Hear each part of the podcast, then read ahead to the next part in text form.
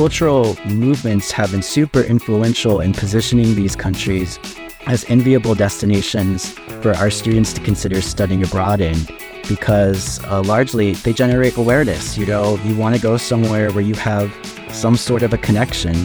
Hello, everyone. Welcome to this episode of WorldStrides inaugural podcast, Changing Lives Through Education Abroad, a weekly series of conversations with international education's most interesting thought leaders, as well as discussions on emerging trends, best practices, and innovation happening in our field. I'm your host, Zac Macinnes, Senior Director of Campus Partnerships with WorldStrides, and I am so excited for this week's episode. Today, we dive deep into a topic that fuses two passions of mine the dynamic world of pop culture with that certain high impact practice of study abroad that we all know and love. Pop culture, with its ever evolving nature, has always shaped the dreams and decisions of young minds. And today, we're about to discover how it influences students' decision making process when it comes to education abroad. From Mary Kate and Ashley Olsen's 1999 blockbuster, well, blockbuster to me anyway, Passport to Paris, to the K pop and J pop revolution of today, we'll discuss the intersection of pop culture and study abroad. Joining us in this captivating conversation is someone who's had a front row seat to both of these worlds. My friend, Dr. Kyle Rausch, the executive director of the Study Abroad Office at the University of Illinois Chicago. Kyle's unique blend of being a pop culture enthusiast and renowned expert in international education provides him with invaluable insights into our topic today. This should be a fun episode, folks, to say the very least. I have been lucky to know Kyle for years now, and he never ceases to inspire me by his tireless commitment to student success and to giving back to our field. Kyle's energy and efforts to me seem to know no bounds. I will admit, though, that talking to Kyle usually makes me feel a little bit like a slacker in comparison. We have a thrilling lineup of questions for Kyle today, where we'll explore the allure of global phenomena like K pop and J pop, the portrayal of destinations in media, the role of pop culture in bridging cross cultural understanding, and so much more. By the end of this episode, you might even see your favorite movies, songs, and social media trends in a completely new light. So, without further ado, let's get started. Stay tuned, everyone. You do not want to miss this episode. Dr. Kyle Rausch, welcome to the podcast. Thank you for being here. Yeah, thanks so much, Zac. It's been uh, exciting to prepare for this and to get to blend two of my absolute favorite topics in this world. So, really excited for this conversation. I'm so excited as well. Could you start by giving us an overview of your professional experience in education abroad and your personal experience as a pop culture enthusiast? Absolutely. So, in terms of my career in international education, I've been working in education abroad for 17 years now. And actually, this year marks my 20th anniversary since the first time I studied abroad as a high school student, which I think will come up throughout our conversation. I've worked at four different uh, universities, and throughout each of those roles, have had a big focus on supporting faculty and developing faculty-directed programs. So that's an area of the field I really enjoy working on. But also, as a first-generation college student myself, a lot of my academic interests revolve around this idea of how to increase access to education abroad for underrepresented students. So it's a little bit about me, but I really enjoy being at UIC right now because we have great students from diverse backgrounds. So I really get to put a lot of the, the theory of what I've, I've looked at over the years into practice at a great institution. Terrific. Kyle, thank you for that introduction. In order to give our listeners a bit of context today, could you please share a bit about the education abroad ecosystem at UIC? Absolutely. So we are an MSI, a minority serving institution. Actually, I just learned from uh, our incoming class this year, over 56% of first year students are Pell eligible. Wow. And so, with those two factors in mind, I think a lot of our colleagues listening in probably understand some of the challenges that we're presented with as we try and position education abroad on our campus. That being said, we don't have an interest problem. So, uh, I was at all sorts of events these past uh, first few weeks of class and a lot of first year students coming up. So it's more figuring out how to connect them to resources that can help them make this a reality. prior to COVID, we were sending about 250 students abroad annually. We're an institution, though, of over 34,000 students. So that is uh, a drop in the bucket, but I'm excited to say that as we have um, rebounded from COVID, we have sent more students abroad than we did prior. So just this past year, we crossed the 300 mark. So looks like some of our work's paying off. So we just need to keep on keep on doing the good work. You know, you identify as a scholar practitioner. What topics are closest to your professional heart, and how does that frame your work? So, as I mentioned in my intro, uh, faculty directed programs ha- have always been held a special place in my heart. Um, first, because I am a product of them. So, my program in high school I participated on was a program in which my high school French teacher wrote a small grant to take a group of us to a small island off the west coast of France, which was our sister city. This was long before I knew what a faculty directed program was. But uh, fast forward to college, I participated in two more programs led by my French professor. And for me, it was, uh, again, as a first generation student, such a, a, great opportunity to get to know a faculty member outside the confines of a classroom. I mean, you're sharing meals with these individuals, they're suggesting museums and showing you what their passions and interests are. So, uh, apart from all the incredible things I was getting to see and do in Paris or in France, I was also building uh, a professional relationship with with faculty. And so now, and as an administrator, it's a real pleasure to to take these awesome ideas our faculty have and wrangle them into a manageable faculty directed study abroad program. Another area of interest, of course, is the increasing access for underrepresented students. That really comes from my work at the public institutions where I've been. So I've been at Florida State, Arizona State, now UIC, and all three of those institutions do serve uh, a high proportion of underrepresented students. And I think as we um, keep moving forward in this globalized society, if we don't pay attention to who is getting these opportunities, then we're just going to be exacerbating the inequities that exist. You know, you and I share, I think, that commitment to public institutions and, and, and believe deeply in the power of, of public institutions in particular to help move the dial and, and create change here in the United States. So thanks for sharing that. Yep. We as international educators often have the pulse on trends through our students. They help keep us young, or at least young at heart, don't they? The K pop and J pop phenomena are just a few examples. Could you please expand on how they have encouraged students to study Korean and Japanese language and influence Korea and Japan as enviable destinations for North American study abroad students? Absolutely. But first, I realized I forgot uh, an important part of my introduction, and that is where does the pop culture element come in for me? So I'll start there and then segue into to answering that. So for me, my interest in pop culture has really been around my entire life. I have a very vivid memory of being give, given um, a record player for my fifth birthday, and along with that record player, my my parents' old albums. And one album that stands out to me was uh, from ABBA. So of course, the Swedish masterminds who I think are really to thank for a lot of modern day pop music. So from a very early age, pop music had a pivotal role to play in my life. And that went on uh, to grow because my family um, all had their own musical taste. So our household was one just that it was always uh, spinning the latest, you know, pop music. We had MTV on all the time. So it really was something that was always present in my life. And then I remember in middle school, I started to meet friends who were into Japanese anime and manga. I got really into that. And this was my first introduction to a non Western culture, I guess we could say and I was fascinated by the different art styles. You know, growing up in Florida, which, where I grew up, Disney was was king. So to see something incredibly different from what you know we had grown up with was really inspiring to me.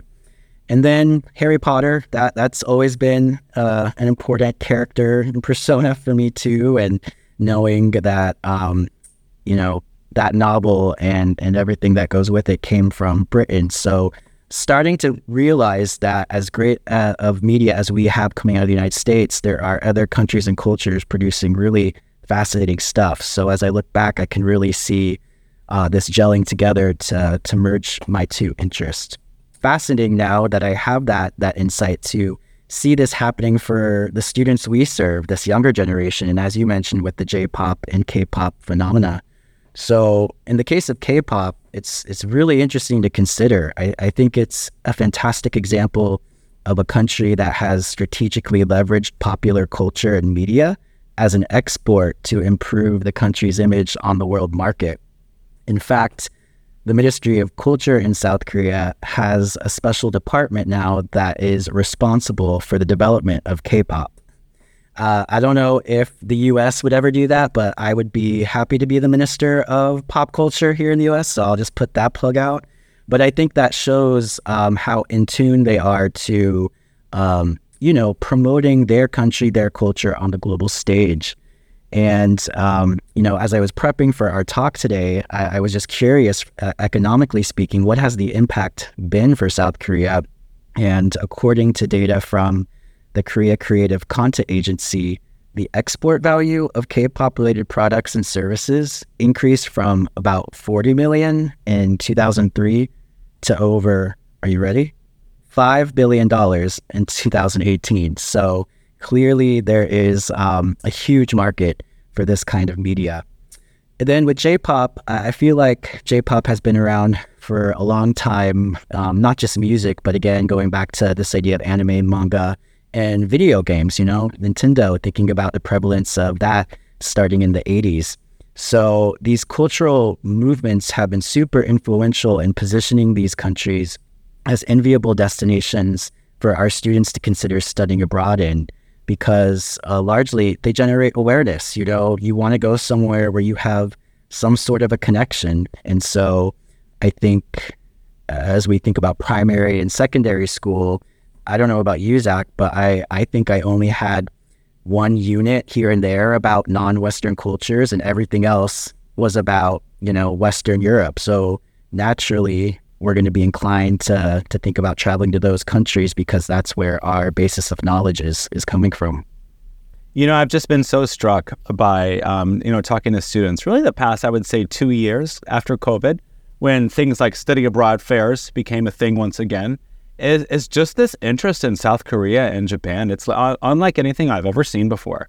And you know, at least I could speak for those of us here at WorldStrides, we're here for it. We're we're thrilled to welcome students to Asia. Uh, I'm sure you're seeing it at, at, UIC as well. Absolutely. In fact, we uh, are launching a new faculty directed program next summer with a faculty member from our Global Asian Studies Department, which is, uh, I think, I need to look up the title. I think it's something like uh, Pow, Bam, Zap, uh, Comics and Anime in Tokyo, Japan. So, yeah. And, and we had the flyer out at our fair two weeks ago, and all copies were taken. So I think this one's going to be a, a successful program. You know, in our field, we can agree that the most important thing that we can do is get our students abroad, right? Uh, to do that, sometimes we have to be creative and meet students where they are. What are some ideas for how international educators can use pop culture as a tool to spark interest in language learning, study abroad, and perhaps in non traditional lo- locations? You know, by tapping into things that are relevant to our students' lives that they're interested in, such as music, TV, and film, and social media, it really can be used as an entree to position study abroad as something that's interesting and relevant to them. You know, it's incumbent upon us to help make those connections for them. So, for instance, why is it that K pop has taken the world by storm? That, in and of itself, makes for a very interesting academic question because there are many connections across disciplines that can be made you know, including economic, political, sociological, and historical lines of inquiry. So to me, it, it just makes it's it's good common sense with with anything. You have to meet people where they're at. If if you don't understand how something is relevant to you or it doesn't speak to your interest, why on earth are you going to sign up for something, let alone spend thousands of dollars to participate? You know, on a related note, while we may be impartial about how it is that students make their way into our offices, we want them to make informed decisions about study abroad.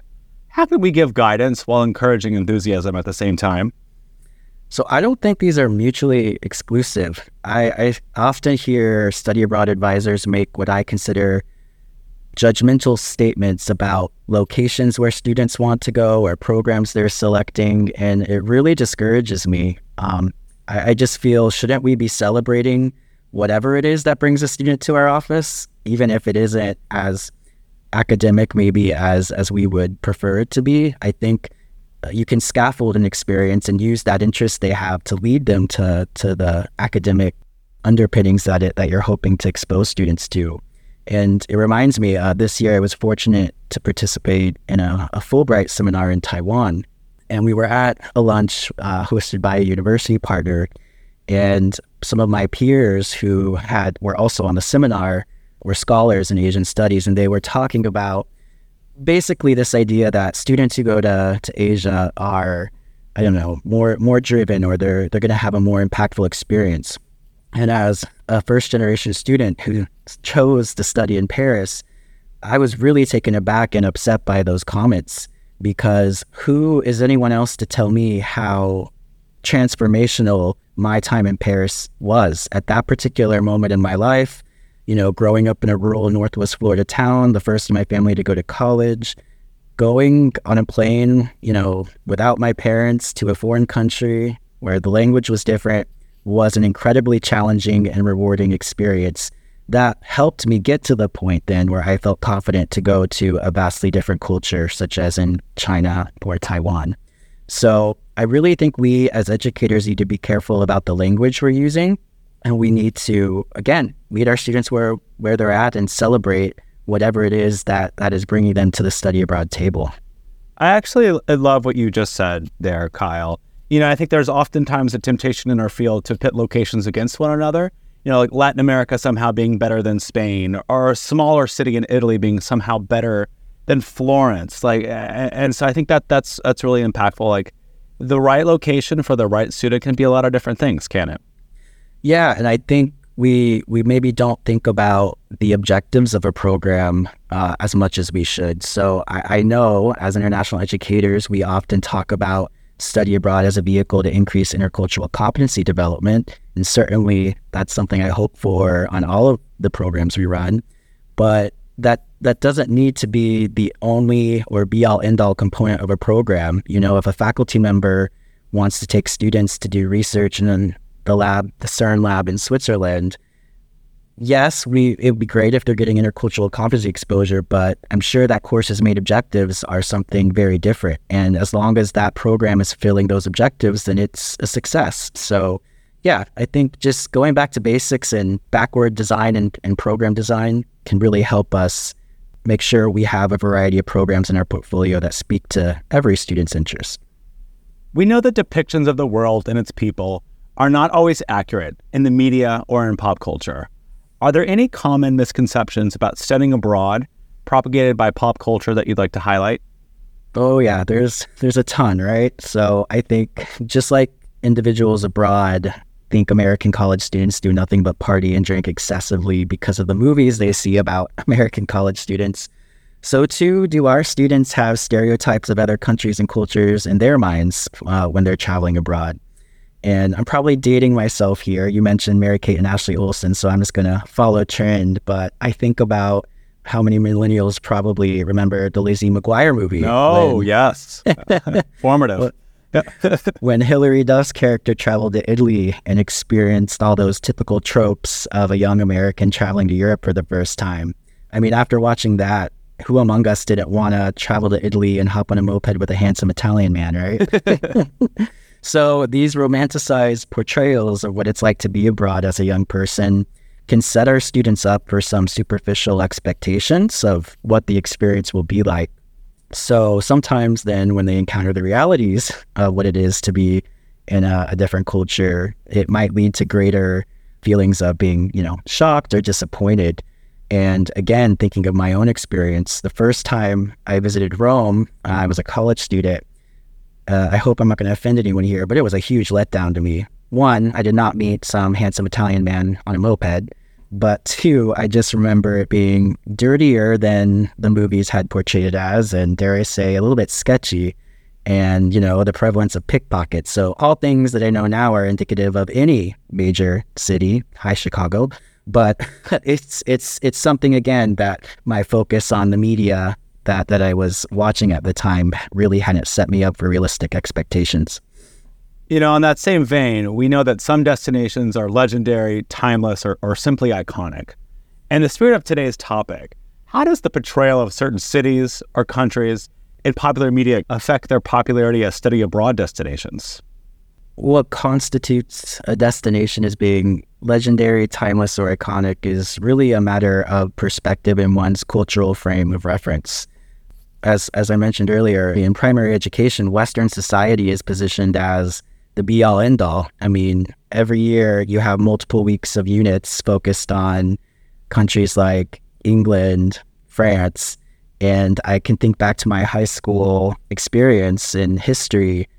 It was one week on all of Asia, not just like one country, but Asia writ large. And so, of course, when we then get to college and are expecting students to choose where they want to go, if they have very little frame of reference for what Asia is or represents or the countries within, it, it just makes so much sense to me that they're they're not naturally going to be trying to choose that.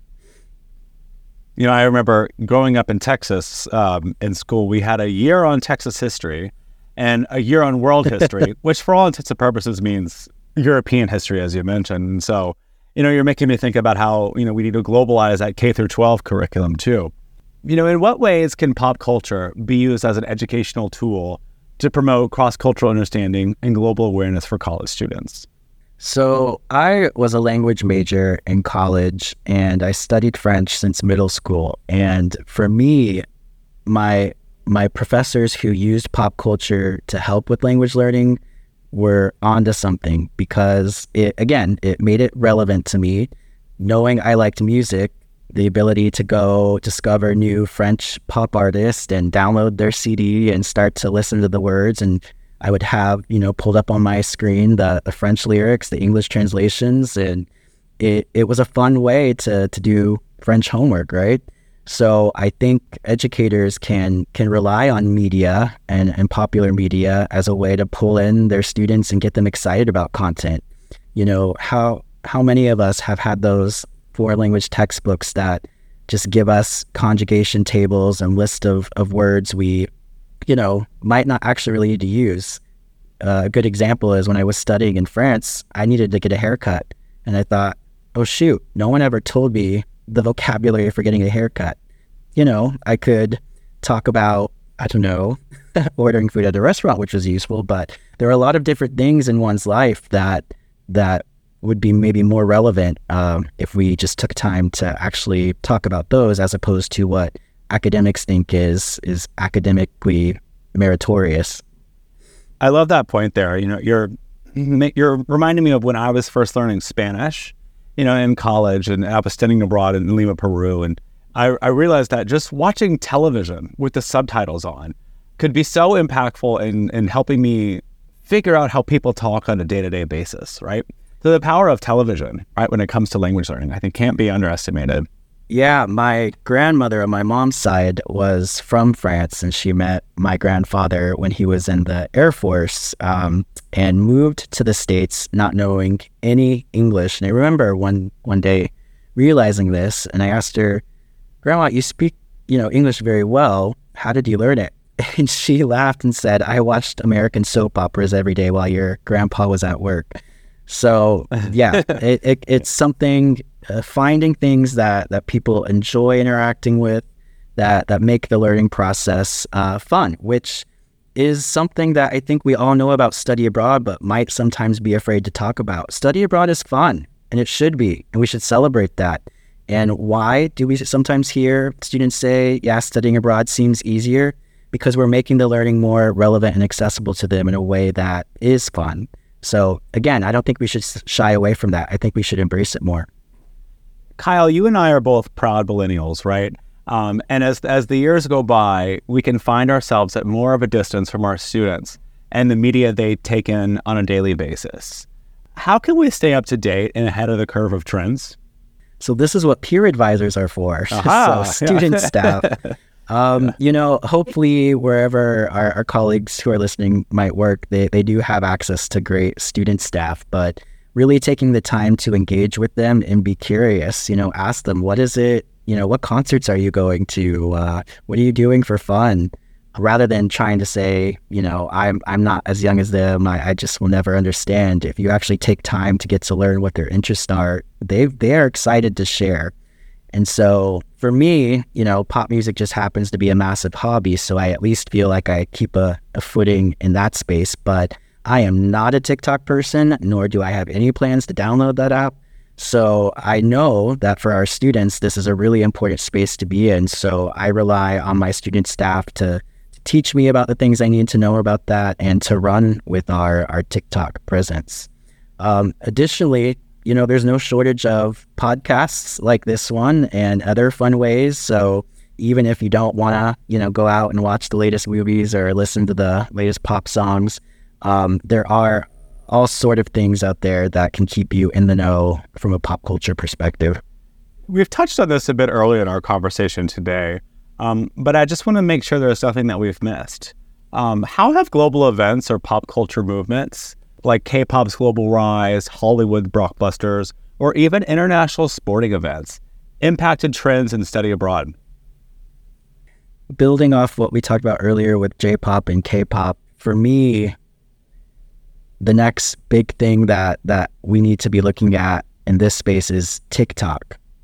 So I just had my best friend um, get back from Italy. He took his first trip over to Italy, and he was telling me about all these awesome restaurants he went to and little known secrets in the, the cities. Mm-hmm. And I'm like, where did you find all these things? This is awesome. And he's like, TikTok. And he started showing me these videos of influencers in Italy saying, you know, hey, this is the best gelato spot in Rome. Um, not everyone knows about it yet. Make sure you get here. And I realize how powerful of a tool that really is. So I think we've all got to watch the social media space because that's going to be a driver for where our students uh, are interested in going and more importantly, how they're making decisions.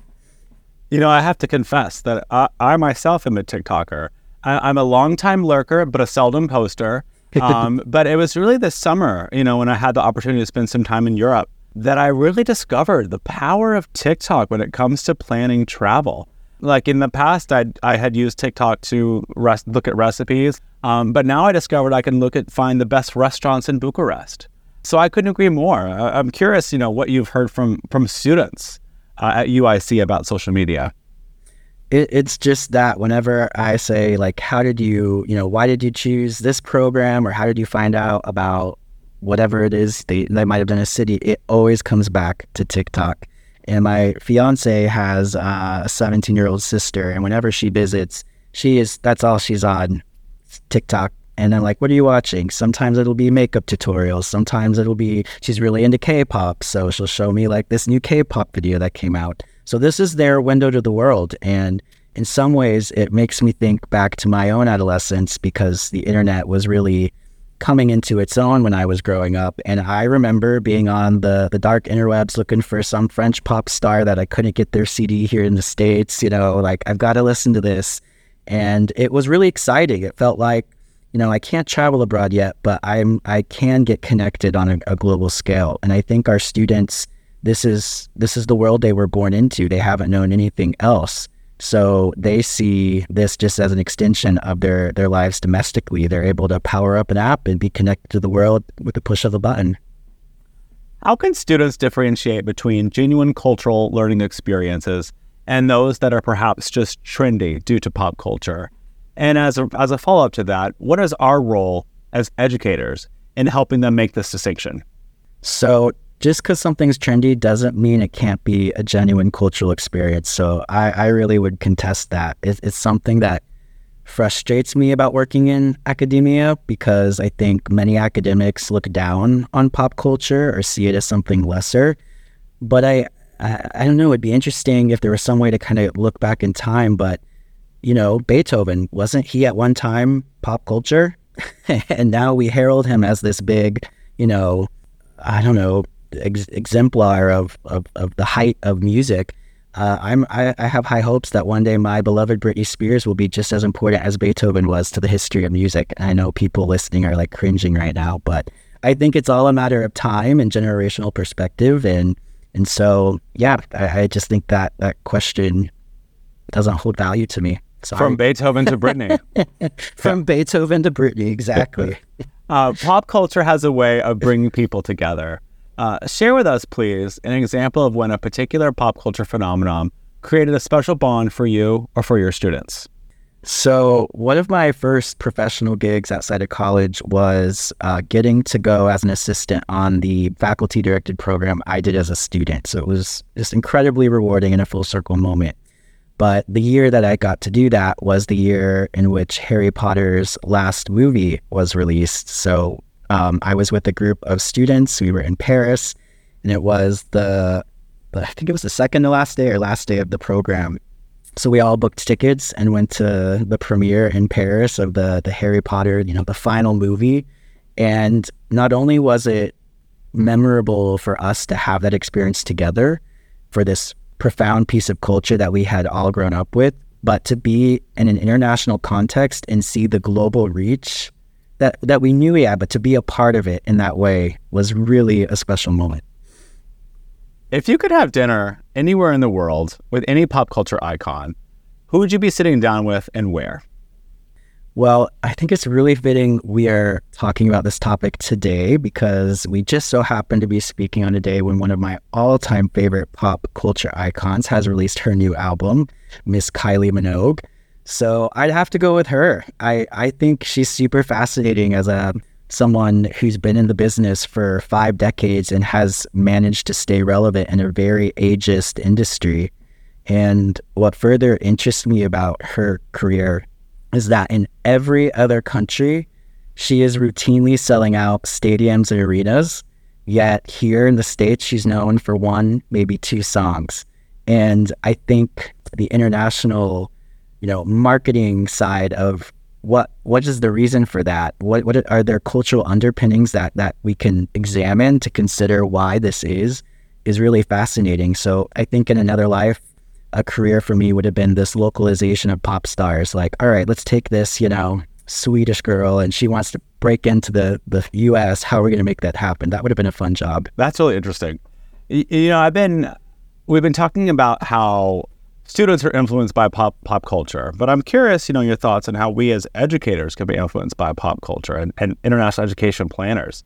I was having some conversations earlier in the week about faculty directed programs in Europe in 2024 and how we're now having to plan around the Olympics in Paris, but also Taylor Swift's era tours as it goes to Europe. Has that come up in your work at all? Uh, the Olympics definitely have. I had not. I, I'm just going to confess, I'm not a Swifty, so I wasn't aware. But I now, am, I confess. yeah. but now I will definitely be thinking how that might impact our, our programs.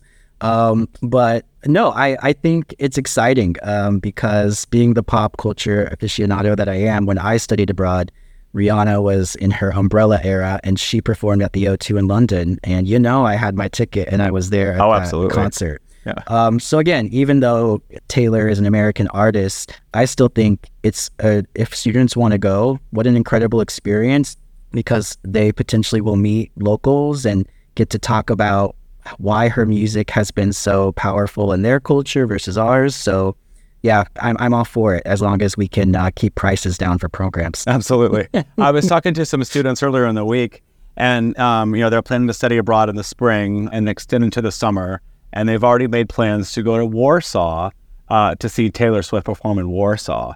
And, and I was just thinking, like, you know, you probably would never have gone to Poland if Yep. it wasn't for Taylor Swift. exactly. Yeah, I I also um, I don't know if you know the artist Mika, but he's really big in Yeah. in Europe.